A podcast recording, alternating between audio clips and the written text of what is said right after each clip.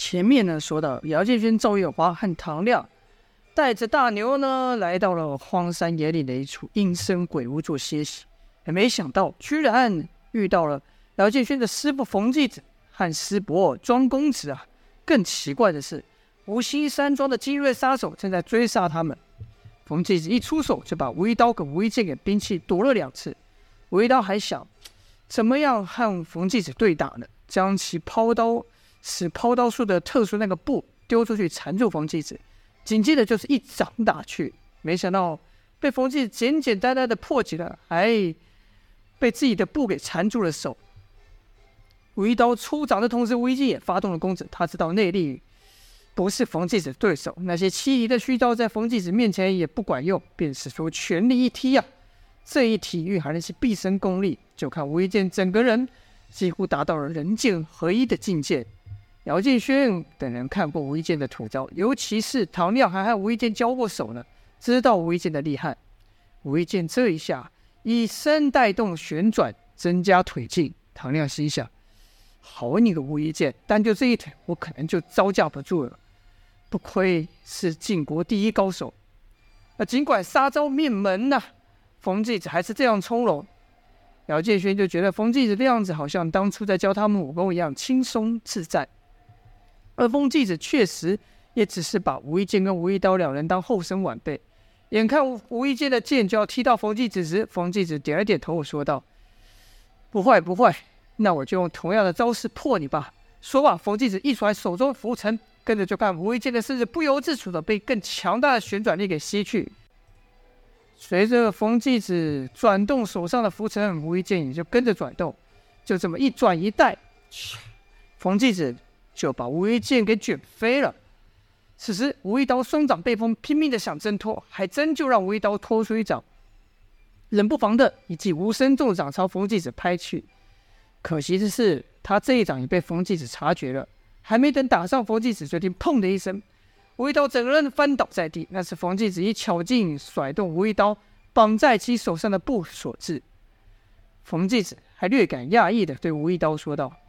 都这样了，你还想动手？跟着就看冯继子以手划过吴一刀那特制的刀布，发出“呲”的一声响。那连吴一剑用宝剑都砍不断、削不破的布，居然被冯继子凭空削断了。吴一刀心里暗惊，心想：这、这还是人吗？心里的慌张惊恐催促他大声喊道：“你们还做什么？还不一起上！”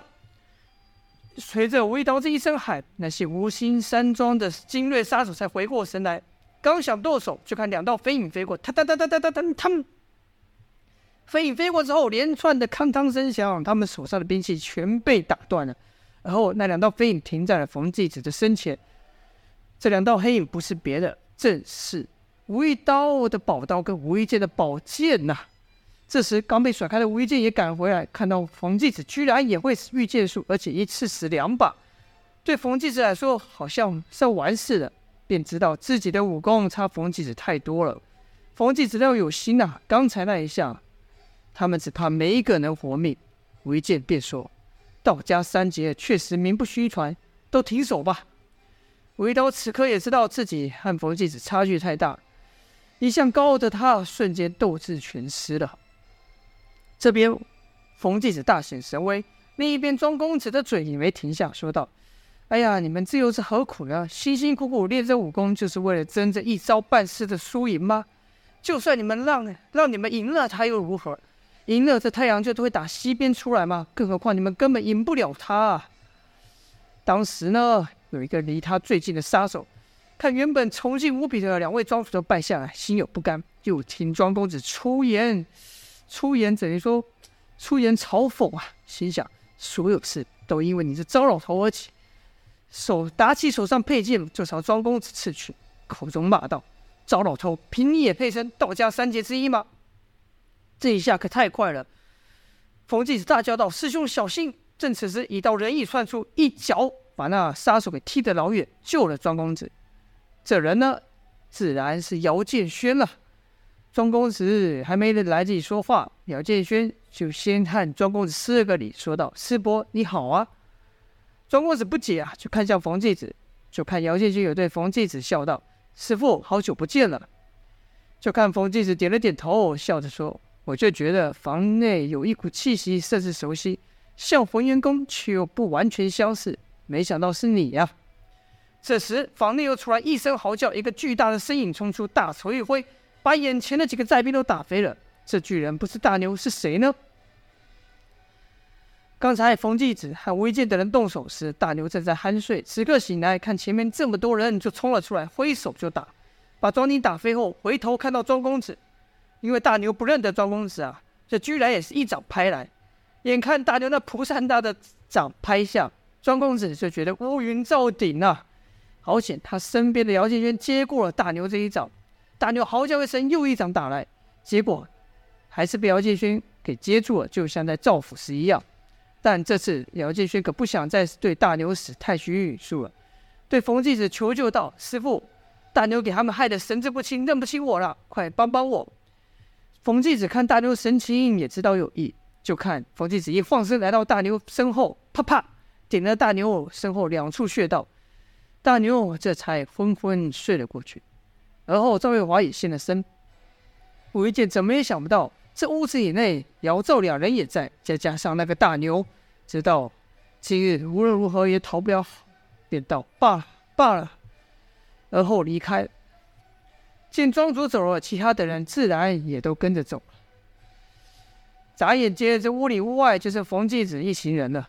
庄公子打量了姚建轩一会，说道：“你真是我师侄。”然后又对冯继子说：“真没想到你还会收徒弟呢。”姚建轩说道：“我还有一个师弟呢。”庄公子就对冯继子说：“真没想到，你不但收徒弟，还是收了两个，这有趣有趣。”冯继子则对姚建轩说：“里面还有一个人是你的同伴吗？”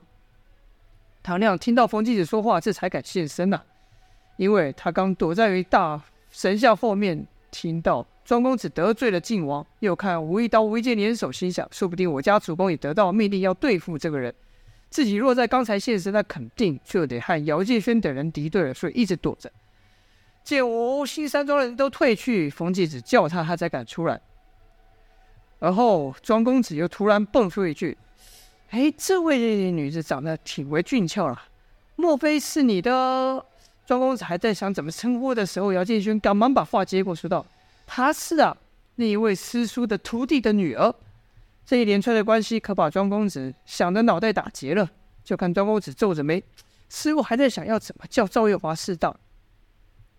冯继子呢，则伸手去探大牛的气息，过一会后说道：“嗯，他的血脉一切正常。你给他服过解毒丹药了吗？”这时唐亮说道：“前辈，他身上的毒物我都解差不多了。”姚建轩则问道：“那大牛怎么还认不出我来？”唐亮才说。因为赵公还在他身上下了另外一种毒，那是专门用来对付奸细的。此人神智丧失，只会说真话。此药原本只有晋王才有，但因为韩、赵、魏三位三公啊，也在晋王身边安插了不少卧底。为了怕此几人曝光，便秘密的研究出此药以求自保。姚建轩哼了一声，说道：“这些事你之前怎么不说？只是一直要我和你回魏府。哼，我看。”若不是你刚才看到我师父这么厉害，你也不会老实。唐亮没有回话，因为这件事甚是机密啊，他哪能轻易的告诉姚赵两人呢？那他也确实看了冯继子刚才露的一手，唐亮是打从心里的佩服啊，所以他才说了真话。冯继子则说：“原来如此，难怪寻常丹药无解。”跟子又问姚建轩说：“你怎么会在这？而且武功看来是大有长进啊。”姚建轩反问道。师傅，你怎么不在无极洞？师弟还回去找过你了，说等了好几天都没看到你和大牛。冯继子看了看大牛，叹了口气，说道：“自从你师兄弟俩下山之后，大牛没有一天不吵着要下山去找你，甚至好几日趁我没注意跑到半山腰，但终究觉得害怕，就没下去了。谁能想到你们这一下山，像人间蒸发了一样？我在山上等了好一段时间，越等越觉得奇怪，因为以你们当时的武功。”蜈蚣寨那几个寨主应该不是你们对手，这才带着大牛下山去一探。哎，姚建轩看着大牛，心里感动，心想：大牛从来都不下山，没想到居然为了找我们而下山。冯继子接着说道：“到了蜈蚣寨，那寨早就没半个人了。连那炼药的炉子也毁了，我就知道你们成功了。知道你们没事后，我便带着大牛回山了。冯继子啊，他对童风和姚建轩是有感情的，但他认为自己的一身本领已经毫无保留的交给二人。童瑶下山后，既然不回来，那是有必定有其他打算的。冯继子也不会去把两人给抓回来，就像当初教童风和姚建勋练功一样，把窍门交给两位后，就全凭他们自行发展了。而对冯继子来说，这人生呢、啊、也和练武一样，他不会去限制两人，但若两人有求于他，冯继子会是他们最坚强的后盾。